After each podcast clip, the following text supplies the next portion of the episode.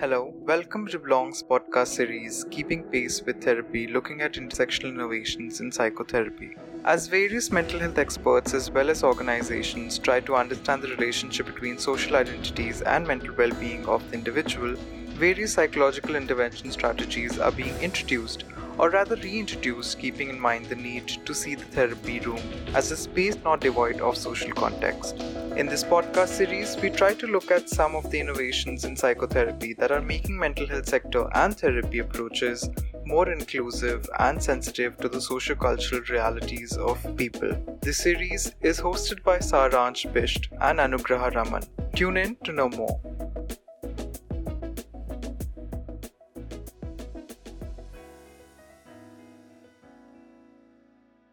Inspired by Buddhist values that stress compassion, compassion-focused therapy techniques helped individuals develop kinder approaches to how to view themselves and interact with others, void of blame and criticism. In this episode titled An Introduction to Compassion-Focused Therapy, we speak with Rory Cahill, a professional trained in compassion-focused therapy, about the potential of techniques to alter the way we perceive aspects of individuals' life outside the therapy room. Rory is a qualified counselor and psychotherapist who has worked professionally across a range of settings. Rory initially trained as a teacher at the University of Warwick, but developed a passion for working in the field of mental health. He went on to study counseling and psychotherapy across various universities. These courses included a focus on person-centered and integrative therapeutic approaches, and Rory went on to specialize in compassion-focused therapy training alongside Professor Paul Gilbert. Hi Rory, welcome to today's episode. Hey, thank you Saransh, thanks for having me on. Great. So just to begin with, you're currently working as a psychotherapist trainer as well as a lecturer. Can you tell us how your personal life influenced these career decisions? Oh, yeah, that's a good question. If I'm to go back a bit of time, so I'm 35 at the moment, but a big spark for me was created when I was 18 and I was studying psychology actually. Doing it at A-level in Rugby where I live. And so we were doing actually lessons at Rugby High School. And I had a teacher called Mary Watts and she taught me psychology. And I have to say, I do remember her lessons vividly well. And just the way she taught and just learning about all the backgrounds of Freud, behaviorism, all those things. It just really did light a fuse in my mind that kind of never went out really. I just thought that has to be about the most interesting subject there is out there. And I really liked history. So I already decided on studying history, which was a great choice at the time. I went to Newcastle University and I initially then became a teacher for a few years. But I suppose the subject of psychology and therapy just fascinated me from the age of 18. And pretty much all of my pleasure reading was about that. Yeah. And actually when I found myself, when I was teaching in schools, which I enjoyed to a great extent, I always loved the teaching aspect of being around people. In the UK here, we have a ridiculous bureaucracy paperwork culture, which is really terrible in terms of how teachers get on. Whilst I was actually teaching, I loved the interaction with my colleagues and the staff and working in schools and stuff like that. But even more so than the academic side, I was actually almost more interested in the kind of pastoral side, the psychological side about what was going on for pupils and their families and even my colleagues and stuff, and like what was making people feel stressed. And I suppose with my kind of, I think it's fair to call it obsession with psychology and fascination with people, I put them together and then decided I actually did an introductory counselling course at Warwick University. And then I just decided, yeah, I'm going to definitely change here. So I've got that was when I decided to, in a way, jump ship, change careers at least, and then retrain as a counsellor and a psychotherapist. So yeah, combination of things really. So it's from the school experience, the love of psychology, my own school experience, and then working as a teacher and all those things sort of planted that seed, if that makes sense. Yes, it does. And thank you for sharing that, Rory. You're also the founder and director of Saldo Limited, mental health and well-being specialist. Can you tell us a little bit about this initiative? Yeah, absolutely. So with Saldo, essentially retrained in 2014, I was lucky. I actually got a paid placement role as a therapist back in 2015 across a couple of schools, across a mainstream school in Leicestershire and an SEMH school in Leicestershire. And if you're unfamiliar with that term, in the UK, so SEMH, is a specialist school for young people with, we'd say, social, emotional and mental health difficulties. So often young people who've experienced lots of trauma and or people with different developmental difficulties who struggle to be in a mainstream setting. So I was working across both those places and really loved my role there. And I had an amazing clinical supervisor who we actually work with now called Karen Coles. And there was an amazing head there at the time called Georgina Pearson, who I also am still working with. So I was initially doing lots of one-to-one therapy, which was great and interesting and all of these things. But I really loved the compassion-focused approach because I've actually, to be honest, used it for my own mental health and well-being and found it really useful.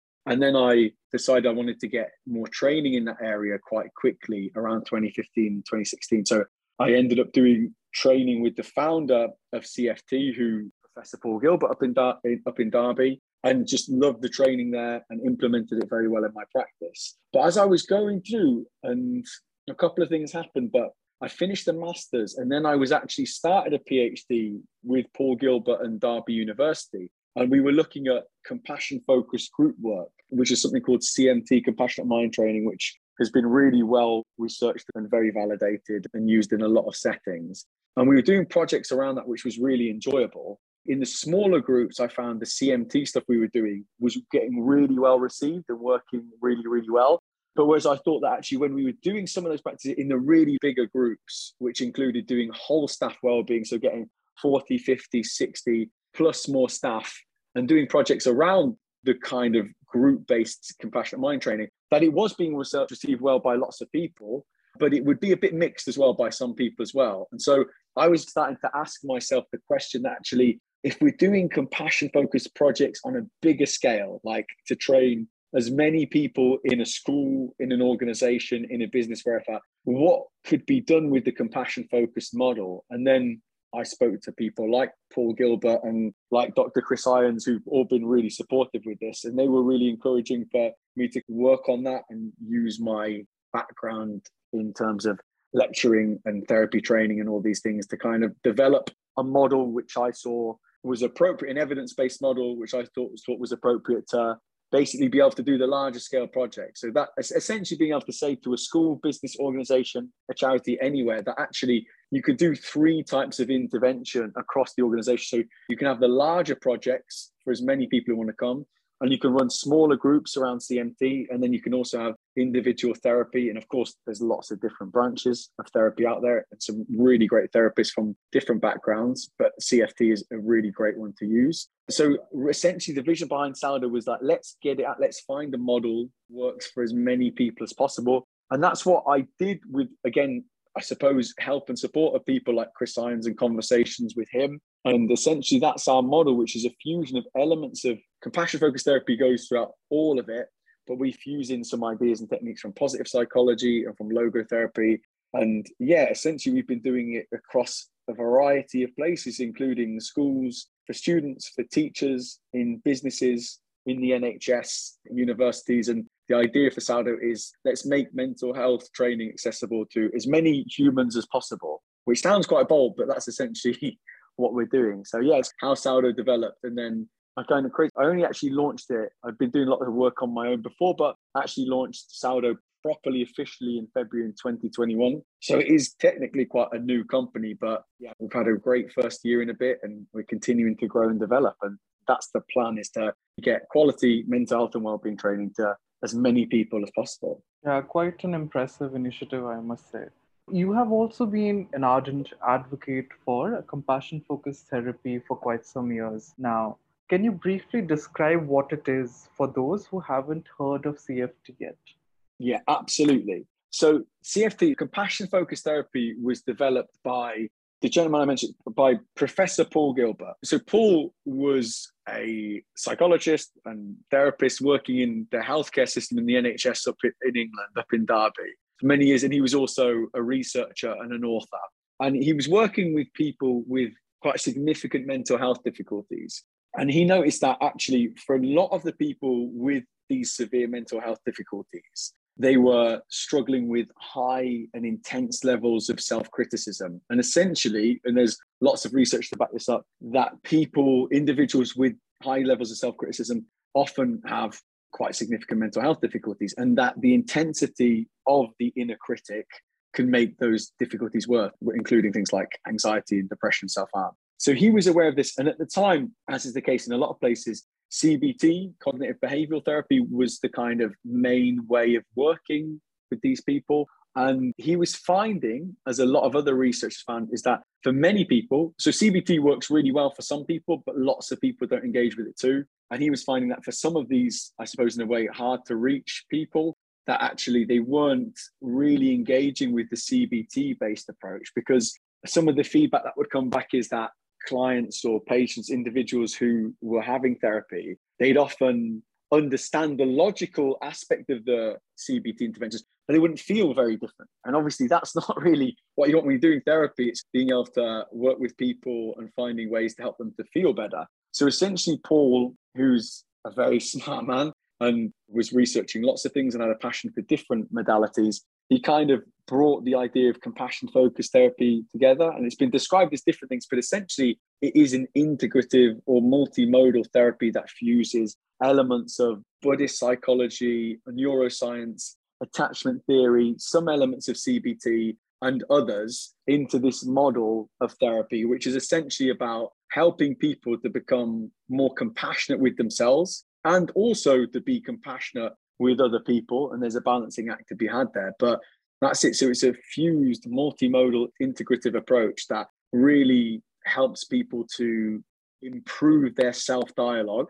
reduce their levels of self-criticism, and develop inner voice, an internal voice that's more caring, empowered, and compassionate. Yeah, so that's what CFT is.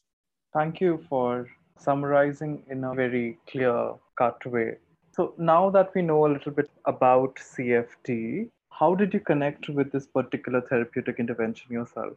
Okay, so I had my own issues myself. So I would, especially during my teaching time, I'd feel absolutely fine and good for a bit. And then my mood would just drop out of nowhere. So sometimes if you label it, you have symptoms of like anxiety and depression that would come out of nowhere. So eventually with kind of some encouragement from my auntie, who was a therapist, or Kath O'Keefe, who's been very supportive to me, she kind of encouraged me to seek out a therapist, which I'm very glad about. And I actually went to a couple of different therapists and learned a lot from a few of them. And interestingly, so the first one was this older gentleman who was this lovely guy and worked in this very person-centered humanistic way where we were just relating with each other. And that was a really great starting point. But for me, I felt like it wasn't getting to the crux of what was going on. And then the second one was someone who practiced CBT, cognitive behavioral therapy. And she was absolutely a lovely individual, really lovely person. But I just found the logical approach to that style of therapy, again, wasn't getting to the crux of where I was at.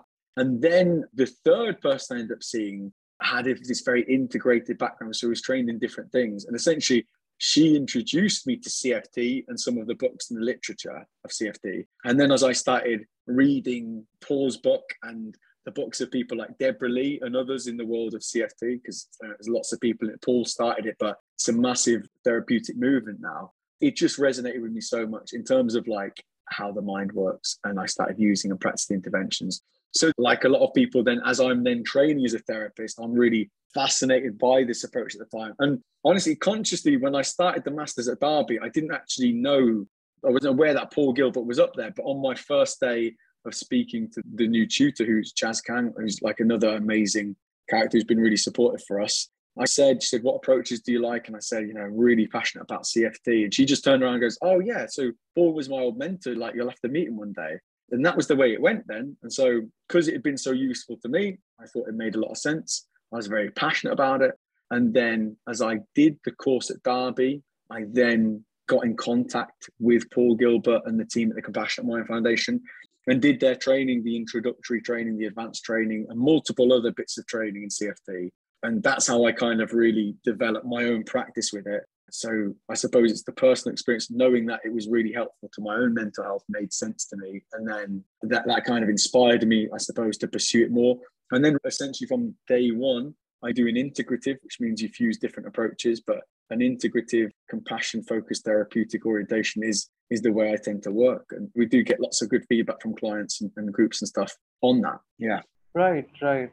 And because you have been a witness to therapy yourself, Rory, perhaps you would acknowledge that a lot of times therapy fails to accommodate the experiences of persons, especially with marginalized identities.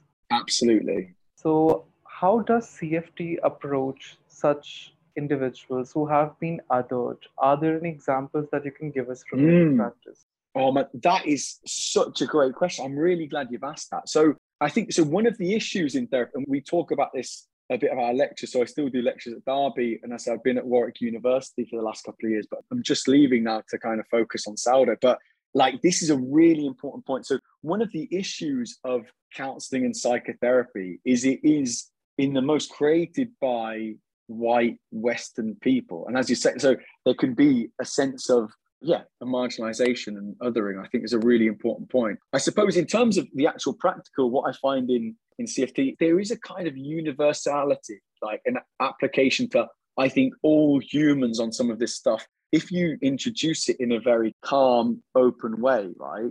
And so stuff like the three systems model, where we talk about your threat system and what makes you angry and anxious, how sometimes that's useful and sometimes really overwhelming. And then your drive system, which is linked to your kind of sense of goals and working towards the future, home, working life, etc. And then your soothing system, which is linked to a sense of calm and connection and contentedness. That model itself, I think, is actually applicable to any human being ever, right? So if you introduce that model in a gentle way, people, whoever they are, from whatever background or culture they're from, if they're wanting to reflect, they can reflect from their life experiences. And when I'm working with individuals or groups who are othered and marginalized, as you can imagine, what we're seeing in those groups is a huge amount of threat a lot of the time.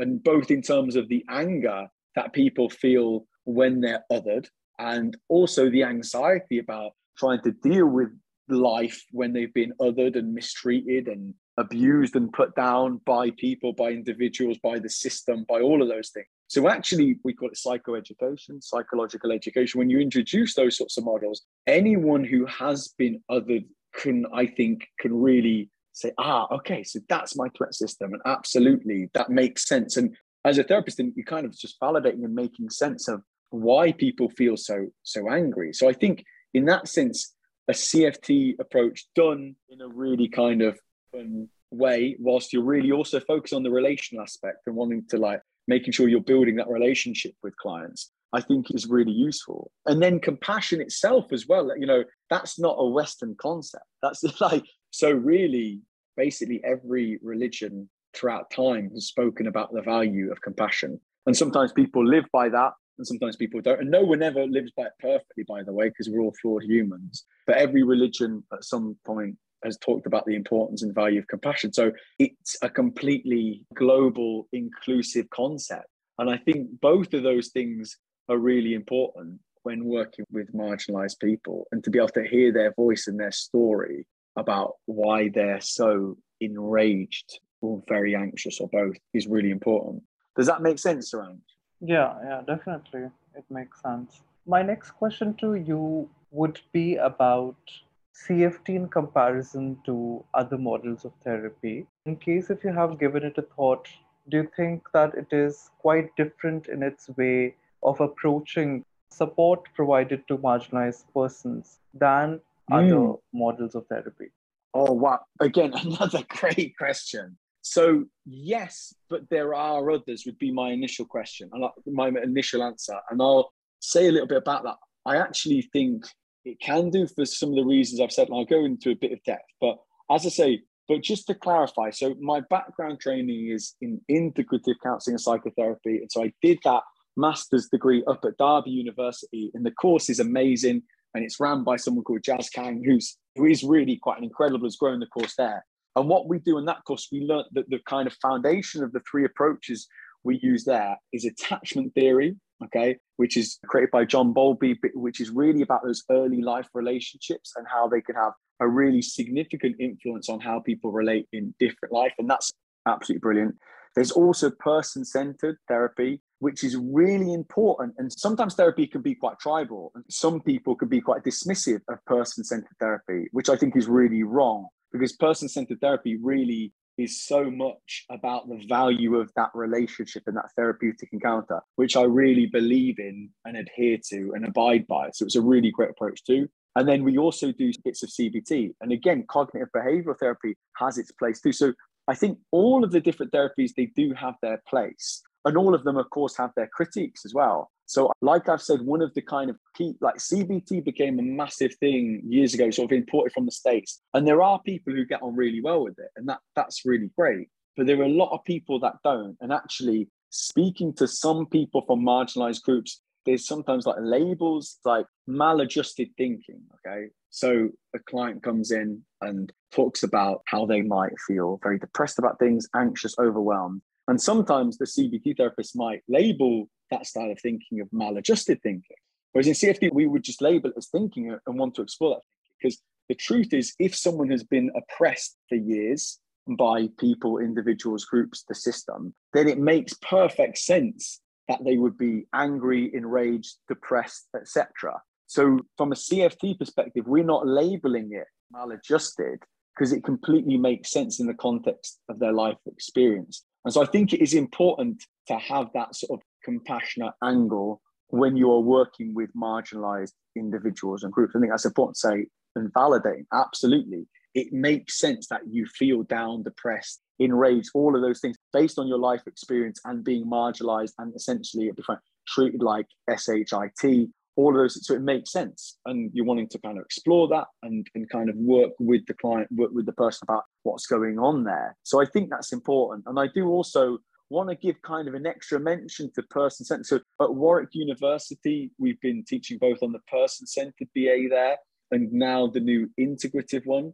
And both have their value. So I am CFT integrative from modality. CFT is my main one, but I do have this relational focus to all of my work. There's lots of research in therapy, but essentially if you don't have that quality relationship with the client and counselor, it's not going to work. So the relational element of approaches like the person-centered approach is also really profound and powerful. And I've just literally yesterday finished at the back of 2 years working with this amazing cohort of individuals who've done year 1 and 2 at Warwick University.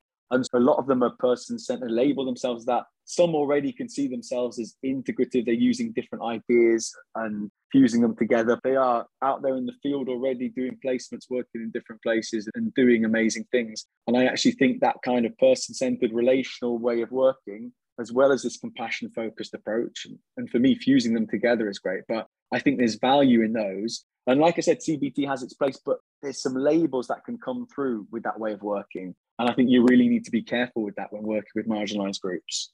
Yeah, I do agree with that. Saldo also provides group therapy. I'm wondering, what is the scope of group therapy using CFT to support marginalized individuals?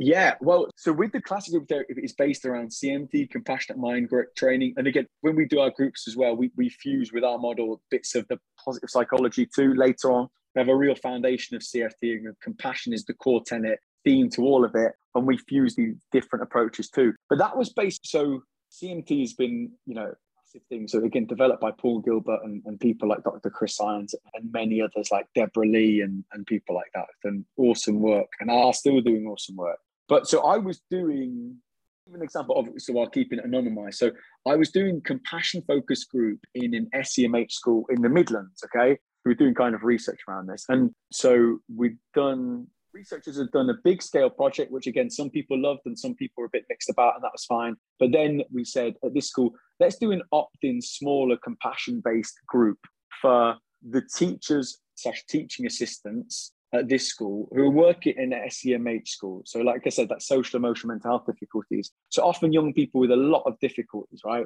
So it can be, those sorts of environments are really wonderful places to work in, but also really challenging too, because there could be high levels of abuse from students to staff because of all of the trauma, and sometimes high levels of violence. And often actually some of the people, the teachers and the TAs in that groups, could come from quite marginalized groups. So when we're doing compassion-focused group work, again, like we're saying, it was great because we had a real mixture of people from different cultures and backgrounds and different creeds and colors, religious, non-like, which is great. It's really lovely when you can do that, I think. So, but when we're doing it, we're just slowly introducing ideas of the 3 systems model, threat, drive, soothing, the concept of multiple self, where you're exploring things like anger and anxiety and sadness in a bit more depth, and then kind of other compassion-focused bits and bits of positive psychology. But essentially what you're doing there in those groups, when you introduce these things in like a kind of gentle way, so this is a model of the mind, and like, what do you guys think? How do you relate to it? And then people from the marginalized groups can come forward and say, okay, well, this is what I think and this is my experience, and based on, so people are talking about experience of like serious stuff, like serious racism and abuse and prejudice and experiences of being marginalized. And here, right in the Midlands, in the UK, and all of these sorts of experiences of trauma and abuse and racism.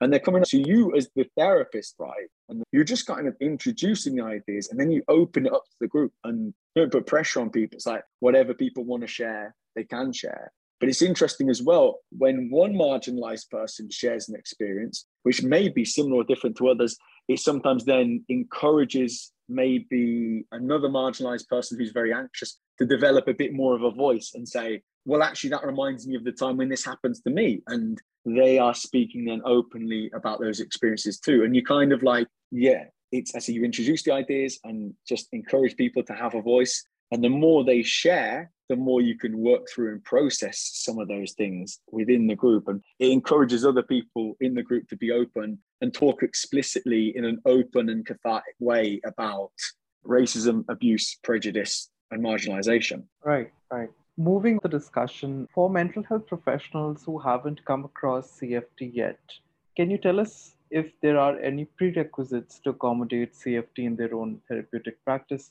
What training is required to capacitate oneself in CFT? What training is required? So if you're a therapist, there's a couple of things and a couple of organizations to mention here, ourselves and others too. If you want to train in CFT, it's good to be at this stage on a quality course, ideally a university one, but it doesn't necessarily have to be a university-based one, but one. So say if I talk about in the UK for one, and obviously different countries will have their different governing bodies. So in the UK, there are several different kind of governing bodies for the worlds of counselling, psychotherapy, etc. So I'm a member of one called the BACP, which is the British Association of Counseling and Psychotherapy. And there are other ones there as well. I did my introductory course at Warwick University, and that was just a 10-week evening course, but it was a really nice foundation. I did other bits of CPD at Warwick, and then did my proper full MSc, my Master's in Integrative Counseling and Psychotherapy up at Derby University. And that was a 3-year part-time course, which included a dissertation / specialism at the end. And so essentially, when you're doing it through university or another kind of reputable institution of sorts, from the very get-go, what you have to do is join one of the governing bodies. I say, in my case, the BACP, and there are other ones available. And then you also have to get your counselling and therapeutic insurance. And when you're actually doing your proper training, an expectation is you will get client hours. So we tend to use the term client. So when you're working with other people out there in the field, so you build up your client practice hours, as well as doing the lecturing-based work, as well as doing group-based work. And there's usually a requirement as well to have some counselling and psychotherapy provision yourself. So you've got to tick all of those boxes. But you can, whilst you're a student, so this is what I did, then go and receive specialist training in CFT from certain organisations. So that's what I did. Or even if you're fully qualified, post-qualified, and you're looking for CPD, then that's kind of something you can do as well. So there are a couple of places to go for that. The Compassionate Mind Foundation. So they're still doing amazing work. I trained there, would highly recommend that. And so they trained me, and I thought the training there was outstanding, to be fair. If you're looking for actually as well, working in schools with young people, that is something that we at Saldo sort of specialize in as well. So as I've been doing work in that field for years. We also do work in business and stuff. And in September, I'm going to do an open online event. I think we'll just do a pay what you can type thing. I'm still getting the final dates for that, but it's looking towards the end of September, where anyone, whatever your training background, whether you're a full therapist or whether you're wanting to get more ideas around what compassion-focused therapy is, or you're working as a pastoral worker, a youth mentor, whoever, it'll be open to anyone who's just interested in knowing more about these compassion-focused approaches and our model of CFT and positive psychology and logotherapy. So we'll do an event on that in September time this year. But yeah, so the Compassionate Mind Foundation are a really good place to go to. So feel free to check out their courses. Obviously, we do at Saldo, we do kind of course on this, and also a company called Balanced Minds do really amazing work too. So sitting down with them, and Chris Irons is one of the directors there who is just an awesome guy, and we're looking at kind of partnering together and doing different projects together. So they're the three places to go to, but we're also kind of using tech as well to be able to access more places. And obviously it will go wherever needed, but the beauty of the online world is we can do workshops wherever is needed. So that's it. So actually, if anyone in India is listening to this and wants some, feel free to get in touch. we can hook up. We don't mind doing some early morning stuff and logging in. Yeah. Is that all right, Saransh? Yeah, definitely. I do hope that the listeners actually do ping you sometime soon about the same. Yeah, as people are very welcome to. And again, we really do recommend those other two organizations too. We're also very excited about what we're doing. And the whole idea is diversity inclusion is part of it. So we want therapists, trainers from different backgrounds, different countries, different cultures. We want to be doing this we actually have a really big vision, so it's basically kind of have an outline of a 10-year plan. And we basically want to be able to do workshops. And again, I can't do all this. And that was the whole idea of Saldo. It's not me. It's about building teams, creating teams, connecting with other companies, institutional organizations who are passionate about these sorts of approaches, and then being able to do it either online, face-to-face, a combination of both, in as many places as possible. If anyone is interested in just talking to us or one of the team about what we do, just, get in touch. Right. My last question to you, Rory, would be, as a leading expert in the application of CFT, how do you envision the progress of CFT around different societal and professional settings alongside changes in societal issues? And of course, this can include the changes that have been induced by the pandemic. Oh, wow. That is a juicy question to end on, but a great one as well. The only thing that's going to happen here is it will grow from strength to strength. So if you think about it, CFT was created by Professor Paul Gilbert, by Paul, right? As one man in Derby who kind of saw there's a bit of an issue in the way a lot of people are engaging in certain bits of CBT, all right? So he kind of fused these ideas together, created CFT, and it's now this massive global thing in the therapeutic world. And the conferences are unreal, by the way, if people ever get a chance to go to compassion-focused conferences and the training, it's just great because you've got people from all sorts of backgrounds, all sorts of different parts of the world doing really cool work in this area. So it started with Paul and has become this massive thing, and it just continues to grow and develop. And the same with CMT. So Paul and others and people like Chris Irons, Deborah Lee, and lots of people were foundational in creating CMT, the group-based work. And then again, that scaled and grown massively. And then for us here at Saldo, we're looking in the way it's kind of as a third level down, look at a triangle pyramid of the organization. At the top end, you'd have CFT or individual counseling and psychotherapy, including CFT for people who need it most. At the mid layer is the smaller groups in CMT and those sorts of approaches. But then at the bottom layer, many people as possible, that's what we're saying, could engage within the organizations in this sort of compassion-focused approach. And actually, I think there has been a culture shift in many ways in terms of what's gone on with COVID, in many terms of people who've been oppressed and marginalized, having more of a voice and feeling more empowered to speak about those things, which is really great and really important. I actually think there's so much, these compassion-focused approaches will continue to develop and will continue to reach people in all sorts of parts of the globe, in all sorts of fields. So, as I say, it's started off big in the NHS and has continued to develop there, in our health service in the UK. There's been some inroads into certain businesses, which we're also a part of too. There's been big inroads to schools that me and others, and also Mary Welford is really great at this, and a shout out to her. She's been really foundational at this, but there's been lots of works around schools and implementing schools for teachers, staff everywhere. So yeah, I think it's going to continue to grow and develop. The more people realize the power and the importance of developing these approaches, about learning about how the mind works, about developing a sense of compassion for yourself and a compassion for others, but also balancing those things. So when we talk about compassion, it's not this soft, weak, fluffy thing. It's a really powerful thing, which includes developing a more empowered voice yourself, but developing a sense of boundaries and not allowing other people where possible, challenging other people who may be treating you poorly. All of those things are part of this approach of compassion-focused therapy. I think it is going to continue to grow. And a really interesting thing to think about actually is business. So a great book that I've read that was recommended by Paul actually is about the idea of conscious capitalism, and really inspired by that. And that's how we're setting up Saldo, idea that we want to treat all of our staff as well as possible, all of our contractors as well as possible, really have that compassionate ethos in the people who work with us and who go on to do work for us. And that's the whole plan. I do hope so, that a lot of people do connect with CFT, and it proves to be a worthy alternative for a lot of professionals in India and outside India as well.